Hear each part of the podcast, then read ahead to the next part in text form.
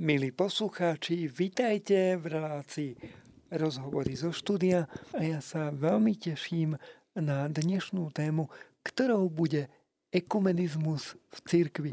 Mojím dnešným hostom je veľa dôstojný pán, docent Ľuboslav Hromiak, ktorý eh, prednáša na Teologickej fakulte v Spiskej kapitule. Otec Ľuboslav, vitajte. Ďakujem veľmi pekne, ďakujem za pozvanie. Vás teda naši poslucháči poznajú hlavne z toho, že vy veľmi šírite úctu práve k Svetej Filomene. Dnes sa však budeme rozprávať o ekumenizme a v podstate tak trochu aj o unionizme v církvi. A moja otázka teda znie, Ekumenizmus je niečo, čo sa v cirkvi veľmi intenzívne rieši v tomto období, zvlášť v týchto rokoch. Je to ale záležitosť, ktorú církev ako si prirodzene riešila už v minulosti? Tak e, k tejto otázke e, myslím, že je dôležité rozdeliť terminologicky e, ekumenizmus od unionizmu. Ak by sme hovorili o tom, že církev sa usilovala o ekumenizmus, tak ekumenizmus ako termín je oveľa mladší. E, je to termín, ktorý sa používa v církvi predovšetkým v súvislosti s predkoncilovou obnovou a druhým vatikánskym koncilom. A aj v rámci tohto týždňa modlitieb za jednotu kresťanov bola to iniciatíva, o ktorej vieme teda, že bol stanovený medzi 18. a 25. januárom zo strany protestantského presbyteriánskeho amerického kňaza Paula Watsona, ktorý v roku 1908 navrhol e, týždeň modlitieb na zjednotenie všetkých kresťanov. K tomu sa možno ešte trošku vrátime neskôr, ak, ak tam bude priestor a bude vás to zaujímať. Ale úsilie o jednotu církvy vidíme od samého počiatku, ale nevolalo sa to ekumenizmus. Sám pán Ježiš vo veľkňaskej modlitbe prosí za jednotu, aby všetci boli jedno. Vo svojom proroctve hovorí aj o tom, ako dôjde k rozdeleniu pre Ježišovo meno, poznáme tie časti zo Svetého písma, kde sa hovorí, otec bude proti synovi a syn proti otcovi, matka proti dcera, dcera proti matke, nevesta proti svokre a svokra proti neveste. A hovorí pán Ježiš aj o tom proroctve, že e, neprišiel som priniesť pokoj, ale rozdelenie. No a Keďže církev je Božím dielom, samozrejme musíme si uvedomiť, že je aj e, objektom záujmu diabla, ktorý sa snaží církev rozdeliť vznútra a vždy tie rozdelenia v církvi boli a vždy zase znútra církvy boli e, úsilia o to, aby došlo k zjednoteniu církvy. E, čo sa týka samotného rozdelenia církvy, tak azda z môjho pohľadu najbolestivejšie je rozdelenie kresťanského východu a západu v tzv. východnej schizme, ktorá bola v roku 1054 a súvisela e, práve s takým neustajujúcim napätím medzi církvou rímskou a církvou konštantinopolskou alebo Hradskou. Možno aj v dnešnej dobe pápež František zvýrazňuje tú myšlienku synodálnej církvy, pretože rozmanitosť církvy bola vždycky bohatstvom církvy a môj krstný patrón svätý Irenej, ktorého mám vo veľkej úcte a teším sa, že minulý rok práve svätý otec František ho vyhlásil za učiteľa církvy, hovorí, že e, jednota je dobrá vec, ale musí to byť jednota v rozmanitosti. A všetky také tendencie uniformovať církev a vytvárať presné, striktné pravidlá konec koncov jednote cirkví nepomáhajú. Na druhej strane zase treba povedať, že nejaké vágne, široké vyjadrenia, ktorých by sa skryli rôzne rozmanité názory, takisto nie sú dobré. Čiže církev musí byť na jednej strane verná posolstvu, tak ako to povedal aj už zosnulý emeritný pápež Benedikt XVI, keď rezignoval z úradu pápeža a stiahol sa do ústrania a povedal, že církev nie je moja, ale Kristova. Čiže musíme si uvedomiť jedno, že Kristus je ten istý včera, dnes a na veky a to bohatstvo duchovné bohatstvo náuky, ktorú církev veľmi starostlivo stráži a odovzdáva cez generácie až do súčasnosti je veľmi dôležité. Ale na druhej strane nesmieme ísť zase do opačného extrému, do nejakého uniformizmu a, a príliš radikálnych postojov, ktoré by konec koncov potom viedli k tomu, že církev ani nebude rásť. Čiže čo sa týka církvy kresťanského východu a západu od samého počiatku to, na čo poukazuje aj pápež František, je, že církev má byť synodálna. A aj v samotnom počiatku bolo, bola organizácia starovekej církvy tzv. pentarchii. Penta znamená 5, čiže vláda akoby piatich najvyšších hierarchov, ktorých predstavovala církev rímska, potom Jeruzalemská, miesto, kde zomrel e, pán Ježiš a bol ukrižovaný a ďalej církev e, Alexandrijská. Alexandria bola veľmi dôležitým intelektuálnym centrom e, celej rímskej ríše, založená samotným Alexandrom Veľkým, otcom helenskej kultúry, ktorá dominovala v celej rímskej ríši. Potom to bola Antiochia, ktorá e, sa otvorila voči pohanskému svetu. Vezmite si, že aj tá církev, pokiaľ sa neotvorí, pokiaľ nejde aj na tú perifériu, tak církev by bola iba židovskou a neotvorila by sa voči pohanom. A práve Antiochia, tá skúsenosť svätého apoštola Pavla a Barnabáša, ktorí popri ohlasovaní e, Evanielia v najväčšej židovskej diaspore v Antiochii otvorili sa pôsobeniu pohanov, tak tam je to možné pozorovať, že Antiochia, kde nasledovníci Krista prvýkrát boli nazvaní kresťanmi, zohrala veľmi dôležité miesto. A napokon piatá dôležitá patriarchálne centrum bolo v Cezareji, kde bol ustanovený primát Petra, a, ale tá Cezarea neskôr sa ako keby tak trošku vytratila, ten vplyv oslabol a jej miesto po založení nového mesta Konštantínom Veľkým e, nahradil Konštantinopol.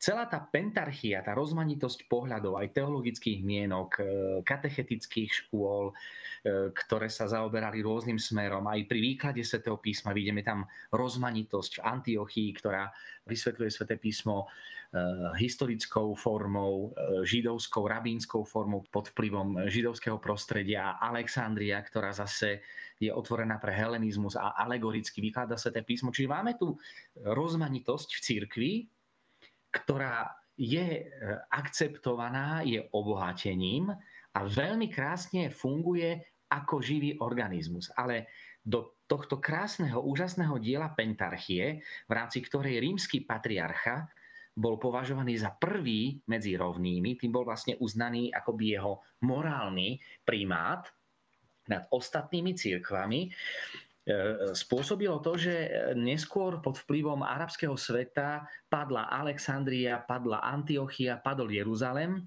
a z pentarchie sa e, vlastne e, vláda tých piatich pentarchov zredukovala na dva dôležité cirkevné sídla Rím a Konštantinopol a ten sa dostal žiaľ do rivality.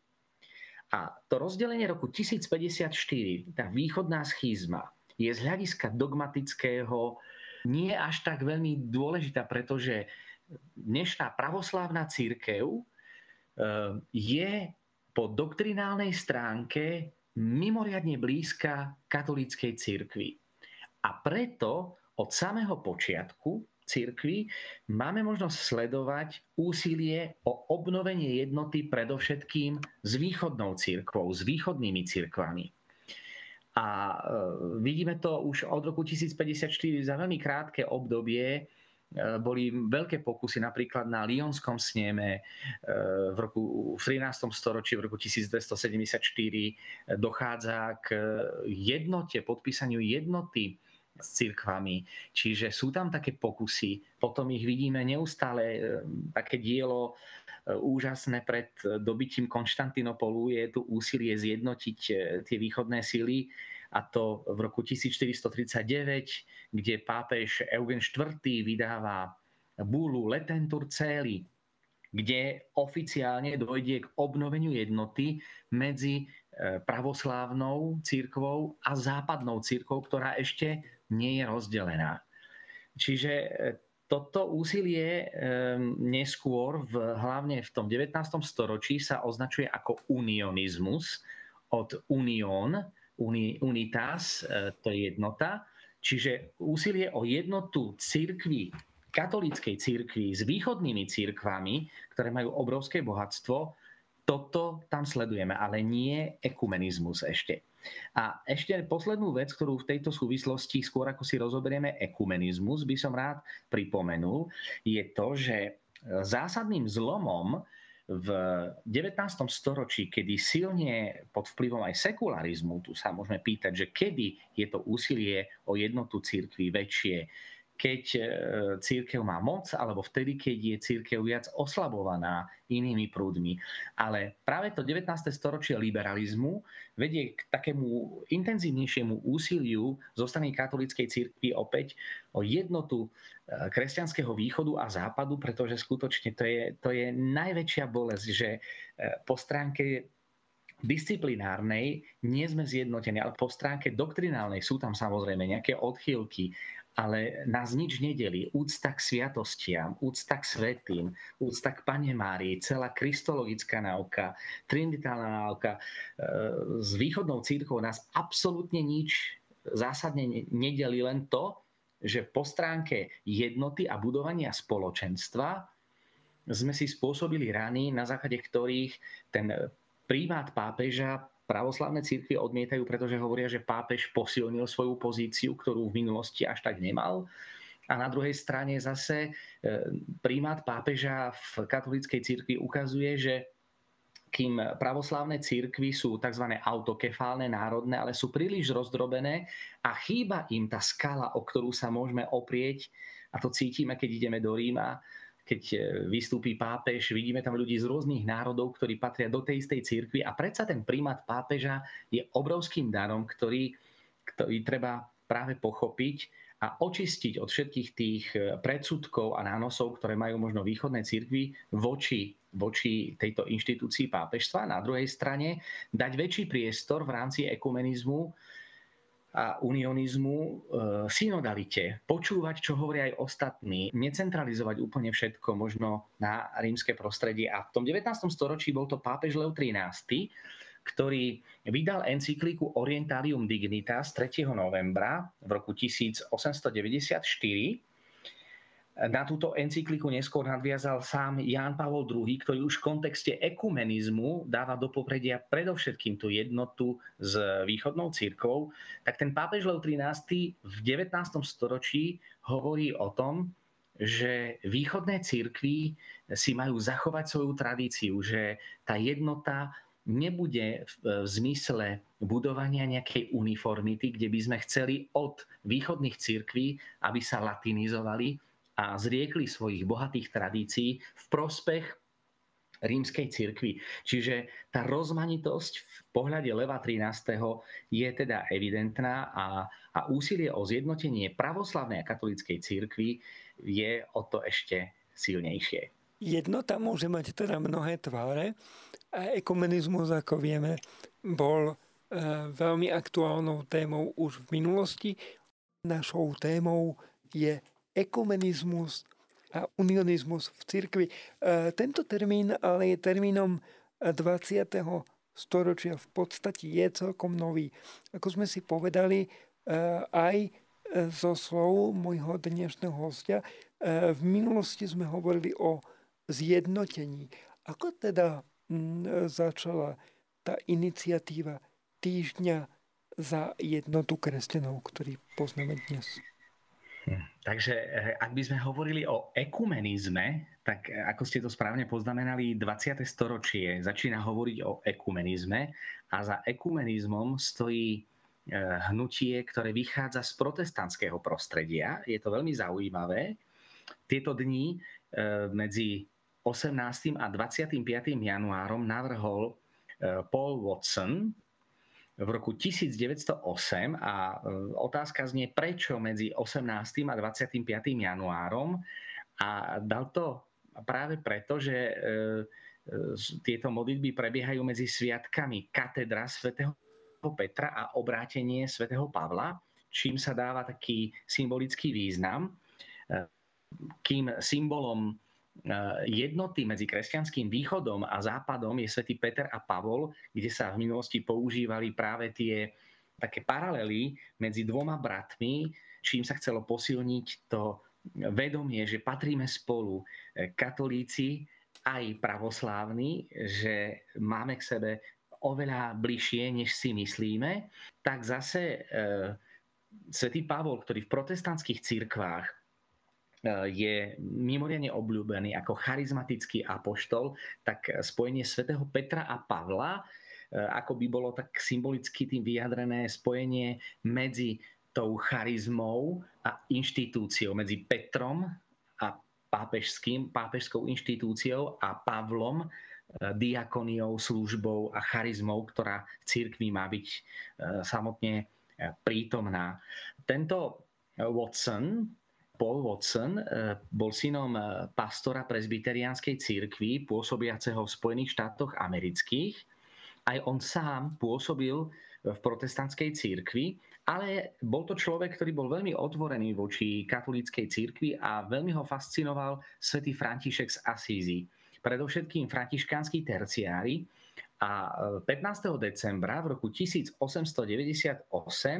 založil náboženskú protestantskú komunitu s ekumenickým zameraním.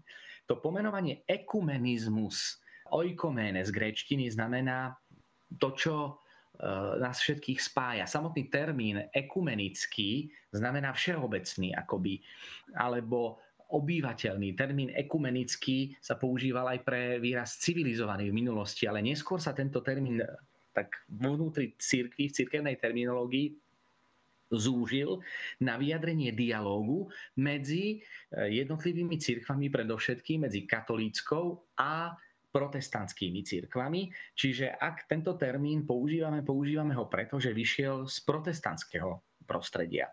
A práve ten Paul Watson e, zaviedol v roku 1908 oktávu modlitieb za jednotu kresťanov, ale čo je veľmi zaujímavé, že tá jeho otvorenosť voči katolíckej cirkvi ho dokonca priviedla k tomu, že sa v roku 1909 obrátil na katolíckú vieru a s celou komunitou prešiel ku katolíckej cirkvi, ktorá bola potom uznaná katolíckou cirkvou za reholné spoločenstvo a Watson bol dokonca vysvetený za katolického kňaza. Čiže tu je veľmi zaujímavý príbeh protestanta, ktorý konvertoval na katolickú vieru. Samozrejme, že stáva sa aj to, že tí, ktorí sú v protestantskom prostredí, E, katolíci, môže sa stať, že vstúpia zase do protestantských církví, čiže aj s týmto e, opačným smerom sa stretávame pri vzájomnom dialogu a obohacovaniu sa medzi jednotlivými církvami. No a mm, práve ten e, Paul Watson to dáva ako niečo, čo je veľmi dôležité pre, pre život církvy, aby sme hľadali cestu spolupráce a aby sme uvažovali o daroch Ducha Svetého, ktoré sú rozliaté vo všetkých církvách. Je to veľmi zaujímavé, že potom neskôr vznikali rôzne e, združenia, ktoré mali tento ekumenický charakter. E, pozeralo sa na ne dosť s takým podozrievavým okom, ale azda z tých najznámejších spoločenstiev, tu treba pripomenúť komunitu TZ, ktoré e, sa snaží hľadať e, cestu vzájomnej spolupráce medzi katolíckou a protestantskými církvami a odstrániť tie predsudky, ktoré nám bránia k tomu, aby sme počúvali jeden druhého. Konkrétnym príkladom aj v dnešnej doby je pápežský kazateľ Raniero Cantalamessa, ak sa e, posluchači Rádia Mária lepšie započúvajú do jeho slov, môžete si všimnúť, že kým v minulosti sme sa modlili za e, ale teda ani sme sa až tak veľmi nemodlili. Modlili sme sa za obrátenie Židov, za obrátenie neveriacich, ktorí odmietajú Boha, tak e, tá prozba za jednotu kresťanov vo vnútri e, katolického prostredia e, nerezonovala, už vôbec nehovoriac o protestantskom prostredí, kde modlitby za jednotu kresťanov sa v protestantskom prostredí, e, zdá sa mi, o mnoho menej zintenzívňuje a uskutočňuje. Otázka znie prečo. pretože takým hlavným motorom alebo takým vnútrocirkevným programom sa ekumenizmus stáva až druhým vatikánskym koncilom, kde katolická církev, e, ktorá sa obracia voči celému svetu, voči všetkým ľuďom dobrej vôle sa prirodzene obracia aj k tým, ktorí sa hlásia ku kresťanstvu. A v rámci toho tu treba spomenúť veľmi dôležitý dekret druhého Vatikánskeho koncilu Unitatis Redintegratio, ktorý schválili koncilovi otcovia 21. novembra v roku 1964. Ináč ten dekret mal obrovské zázemie, vnútorné zázemie, ktoré mm, sa e, vyjadrilo jedným úžasným gestom zmierenia medzi katolíckou církvou a pravoslávnou církvou a síce veľký pápež Pavol VI, ktorý e, bol dušou druhého vatikánskeho koncilu, napriek tomu, že jeho predchodca ten koncil začal, Jan 23. E, možno viacerí poslucháči počuli aj ten krásny výrok svätého Jana 23., ktorý hovorí, hľadajme to, čo nás spája a prekonáme to, čo nás rozdeľuje, tak v tejto línii pokračuje aj Pavol VI, ktorý konštantinopolskému patriarchovi Atenagorovi vrátil lepku svätého Ondreja, ktorú ukradli krížiaci v roku 1204 pri pliení Konštantinopolu. A práve v tom roku 1964 vychádza aj ten e, dekret druhého Vatikánskeho koncilu, ktorý pozýva k ekumenickému úsiliu církev. A to už nie je len nejaká iniciatíva nejakých jednotlivcov, ale je to iniciatíva, ktorá vychádza priamo z koncilu a v rámci ducha koncilu sa realizuje na všetkých úrovniach. Zdá sa povedať, že e, v západnej Európe sa ten ekumenizmus o mnoho výraznejšie prejavoval, aj keď na druhej strane zase e, vzbudzoval aj treba pripomenúť aj kritiku, kde e, niektorí ekumenizmus vnímajú ako prostriedok na to, aby sme ustupovali z toho, čo je e, z doktrinálneho hľadiska pre nás tak veľmi dôležité a aby nevzniklo k nejakému konfliktu, tak niektorí upúšťali z rúženca, z modlitby z posvetného rúženca, pretože protestanti sa nemodlia rúženec. Upúšťalo sa z adorácií pred sviatosťou oltárnou, lebo protestanti neveria v skutočnú prítomnosť pána Ježiša vo sviatosti oltárnej po svetej omši, iba v prislávení služieb Božích. Čiže ak dochádzalo k takýmto krokom, samozrejme vyvolalo to aj vo vnútri církvy kritiku a práve na tento účel v kontexte z tého výročia encykliky Leva 13. Orientalium Dignitas bol to svätý Jan Pavol II, ktorý sa e, usiloval nadviazať na túto encykliku a pri 100 výročí tejto encykliky sa vydalo direktórium pre ekumenizmus, ktoré vydal 25. marca v roku 1993.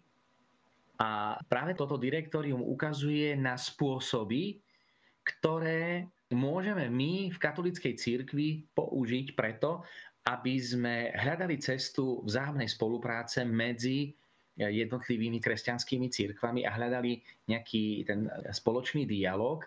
Aj u nás na Slovensku, chvála Bohu, sú iniciatívy a zaregistroval som to aj na eh, TKKBS, podujatia na všetkých úrovniach eh, všetkých slovenských diecéz, kde eh, sa stretávajú katolíckí kňazi, protestantskí kňazi, aj iné cirkvy na to, aby sa spolu modlili. Ale treba ale povedať, že e, katolícka církev naozaj vďaka druhému vatikánskemu koncilu celocírkevne pozerá na ostatné kresťanské církvy nie ako na schizmatikov a heretikov, ako sa to používalo v minulosti, kde boli obrovské predsudky, ale dnes sa pozeráme na nich ako na odlúčených bratov, ten rozmer bratstva. Čo v protestantských cirkvách, keďže e, protestantské spoločenstva e, samozrejme na miestnej úrovni môžu fungovať, môže byť kňaz, ktorý je preto zapálený a chvála Bohu sú takíto ľudia, môžu byť biskupy, ale keďže nemajú jednotný postup ako my v katolíckej cirkvi, kde pápež môže určiť istú líniu,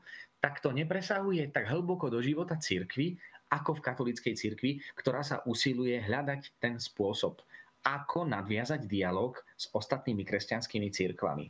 A potom druhá, veľmi dôležitý dokument bol apoštolský list svätého Jana Pavla II, vydaný 25.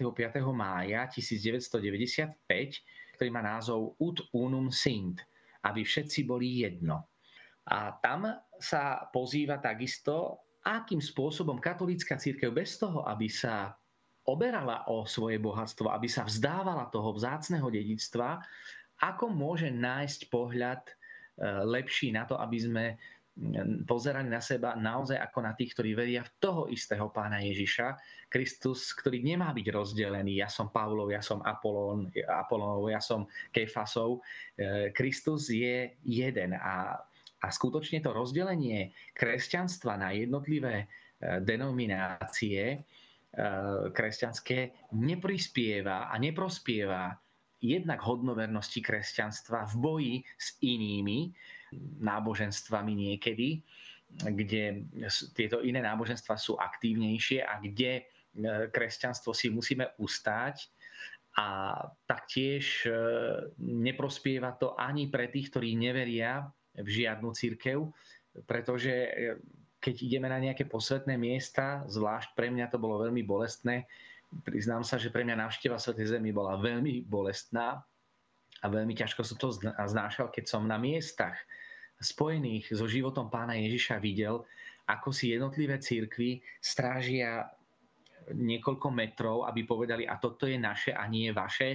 A na tom mieste, kde by sme mali byť všetci zjednotení, v moslimskom prostredí, v židovskom prostredí, na to, aby sme dokázali, že, že sme Kristovi, tak musí v nás byť Kristova láska. Musíme hľadať spôsob, ako spoločne budovať to Kristovo telo, eh, ktorého sme údy. A práve ten eh, pápežský kazateľ Raniero Cantalamessa vo svojich kázniach na myslím si ukazuje takú veľmi zaujímavú líniu, ktorou e, môžeme ísť spokojne aj my. A to je, aby sme si všimli, čo dobré sa nachádza v pravoslávnej církvi, čo si môžeme zobrať aj z toho doktrinálneho hľadiska, ako jednotliví teológovia vyjadrujú tie pravdy, ktorým veríme, ktoré sú súčasťou nášho takého doktrinálneho dedictva, zvlášť štyroch veľkých koncilov staroveku, nicejského, prvého konštantinopolského, efeského a chalcedonského. A taktiež e, sa nebojí pápežský kazateľ Raniero Cantalamessa poukázať na to, ako protestantské církvy naplňajú Kristovo posolstvo vo svojom živote a čím by sme sa mohli od protestantov naučiť. E, čiže nevytvárať e, bariéry, nepozerať na iné kresťanské církvy ako na niečo cudzie, ale na niečo, čo nám sa má stať e, blízke, na čo môžeme pozerať ako na dielo, v ktorom aj tam pôsobí Duch Svetý, aj tam vylieva svoje dary, aj tam vzbudzuje veľmi dobré projekty, ktoré my ako katolíci môžeme prijať za svoje.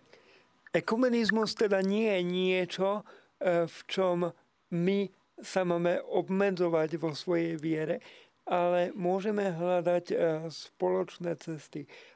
Rozprávali sme sa o tom, že ekumena je niečo, čo má byť prítomné v katolíckej cirkvi a ten dialog nie je o vzdávaní sa svojho nastavenia, ale je o hľadaní spoločných ciest. Ako si to ale nastaviť e, v prípade, že mnoho lajkov aj v katolickej cirkvi vníma e, taký ten problém, že ale máme mnoho neprekonateľných rozdielov. Čo to teraz znamená, ak chcem byť ekumenický? Mám sa vzdať svojej viery a svojho presvedčenia? Napríklad e, týkajúceho sa takého rozdielu, ako je mariánska úcta, o ktorej vieme, že e, je e, v protestantskom prostredí chápaná inak ako v tom katolickom? Ako to je? Ako si to nastaviť správne? No, tak e, ja by som takto povedal. V prvom rade by sme nemali pozerať na ako na niečo, čo nás obmedzuje. Čiže ani tá doktrína ktorú má katolícka církev, nie je obohacujúca, ale práve naopak. Pozerať na to učenie, ktoré máme v církvi, ako niečo, čo je vzácne a, a, a bohaté. Čiže myslím si, že e, netreba sa e, toho obávať. Okrem iného, tu treba ešte povedať jednu veľmi zásadnú vec, že církvi veľmi záleží na jednote kresťanov a to nie len na základe organizácií, ktoré vznikli z tohto veľmi zaujímavého popudu um, uh, už samotného Watsona, ktorý bol z um, Minnesota, teda z, zo Spojených štátov amerických, ale existuje Svetová rada církví, a existuje aj v, vo vnútri katolíckej církvy dikastérium na podporu jednoty kresťanov. Ktorú dlhé roky viedol, a neviem teda, či ešte stále vedie kardinál Kasper. E, čiže e, to sú, to sú to, to je úsilie, ktoré je určite veľmi, veľmi dôležité, že Nemám sa vzdávať toho, čo je moje. Myslím si, že bolo by to lacné, ak by sme upúšťali z marianskej úcty. Ale možno e, cesta, ktorú nám ukazuje aj pápežský kazateľ Cantalamessa, je, je cesta, ktorá je veľmi zaujímavá, pretože on hovorí o tom, ako hovorí napríklad Martin Luther o Panne Márii.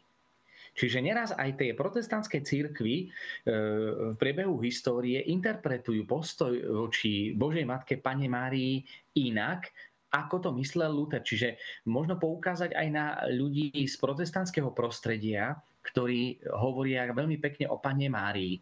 Na druhej strane, zase z našej strany, ak vieme, že e, tí, ktorí e, nie sú katolíci, tak e, hľadajme to, čo nás spája. Čiže ja by som videl tu v takom praktickom pohľade priestor na to, aby sme si spolu prečítali sväté písmo. Vidím tu priestor na to, aby sme e, si napríklad e, povedali niečo obohacujúce z duchovnej skúsenosti, pretože byť kresťanom znamená kráčať za Kristom, odvolávajúca zo svetého písma.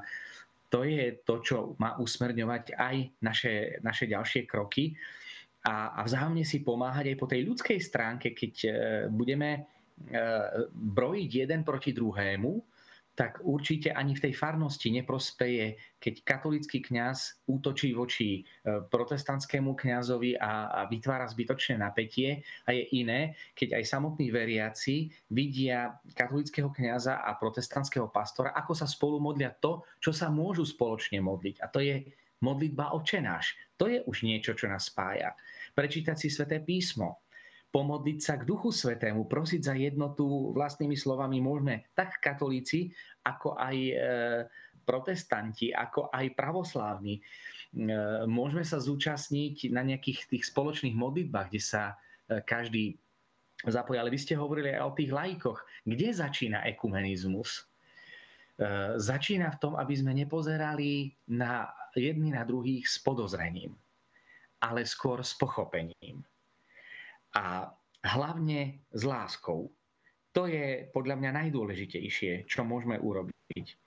Aby sme e, nepozerali jeden na druhého s predsudkom alebo posudzovaním, že hm, pozriem sa na toho človeka, ktorý je protestant, má iné vnímanie, nepríjma možno tú pannu Máriu, nepríjma sviatosti tak ako my, ale veriť, že aj on má peknú duchovnú cestu. E, nepozrieť sa na Martina Lutera ako na toho, kto rozdelil církev, aj keď po tej doktrinálnej stránke vidieť, že v podstate bol to človek, ktorý teologicky posunul protestantské cirkvi iným smerom a stali sme sa po tej vieroučnej stránke jeden druhému vzdialenejší, čo nepatrí pre prípad pravoslavnej cirkvi, kde máme ten spoločný poklad viery, ale môžeme sa pozerať na Martina Lutera ako na človeka, ktorý e, úprimne hľadal Boha, nespochybňovať jeho e, intenzívnu túžbu po Bohu, církev Kristova je Božie dielo a to, že je rozdelená, nás neteší, ale je to pochopiteľné, že je rozdelená, pretože diabol stále hľada spôsob,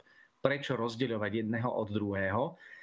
A láska je naopak to, čo všetkých spája, čiže e, môžeme e, aj na takej úrovni nielen ako kňazi, ktorí sa spolu stretneme a komunikujeme, ale takisto aj laici, ak e, budú pozerať na tých pravoslávnych aj na tých e, protestantských, ako na tých, ktorí úprimne hľadajú Boha a vedú duchovný život, môžeme sa pozerať na nich ako na bratov a sestry, ktoré, ktoré sa vzájomne jeden od druhého učia a, a majú sa radi a jeden druhého neupodozrieva a nechce, aby bol presne taký ako ten druhý súrodenec. Čiže myslím si, že nemali by sme v rámci toho ekumenického úsilia tlačiť na pílu, aby sme z protestantov a z pravoslávnych za každú cenu robili katolíkov, mať rešpekt voči ich duchovnému životu a veriť, že aj cez nich pôsobí Boží duch, aj keď zase to, čo povedal aj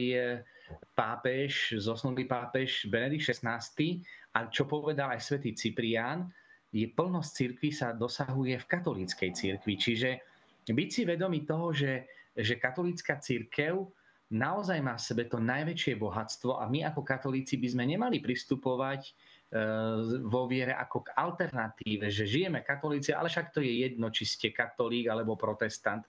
Nie je to úplne jedno, pretože tá katolícka církev naozaj e, má plnosť milosti, ale nepozerať na tých druhých ako na tých, ktorí ten duchovný život nevedú, cez ktorých Boží duch nepôsobí a skutočne patria, patria k nám a patríme všetci spolu.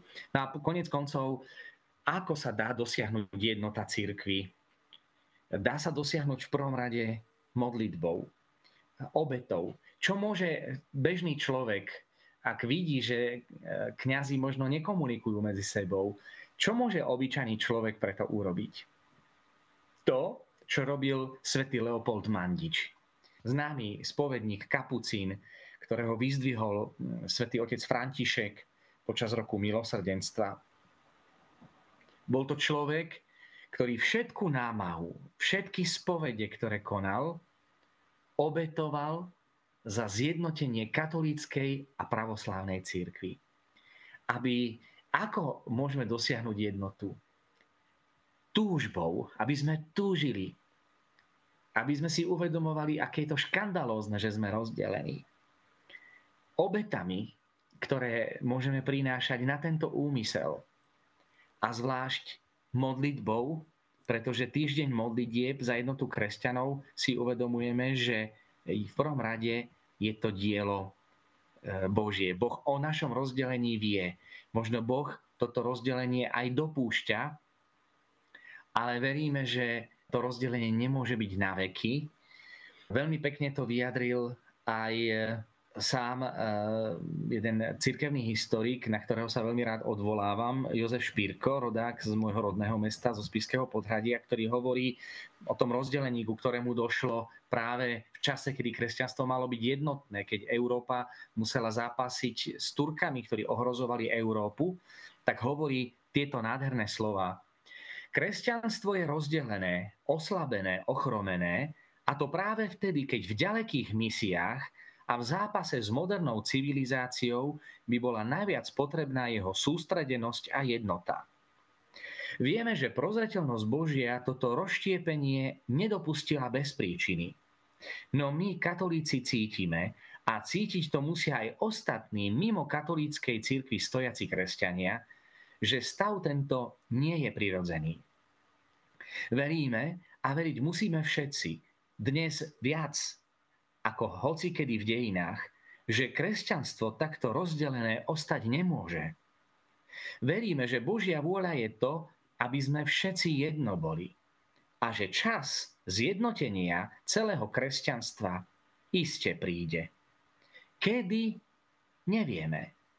To zjednotenie nie je úplne v našej moci. Ale čo môžeme urobiť v jeho prospech, to máme urobiť už teraz.